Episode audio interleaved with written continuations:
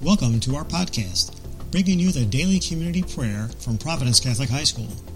We are located in New Lenox, Illinois, and invite you to join us every school day and pray with us. Now, here is today's prayer.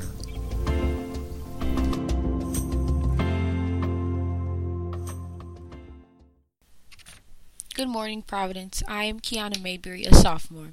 Dear God, as I was scrolling through my phone, I came across a quote that reads People pray for a cake, and God gives them all the ingredients and materials to make it, but they get frustrated when it's not easy and give up. Once I reflected on this, I realized that God gives us everything we need to succeed in life. We just need to put the materials to use.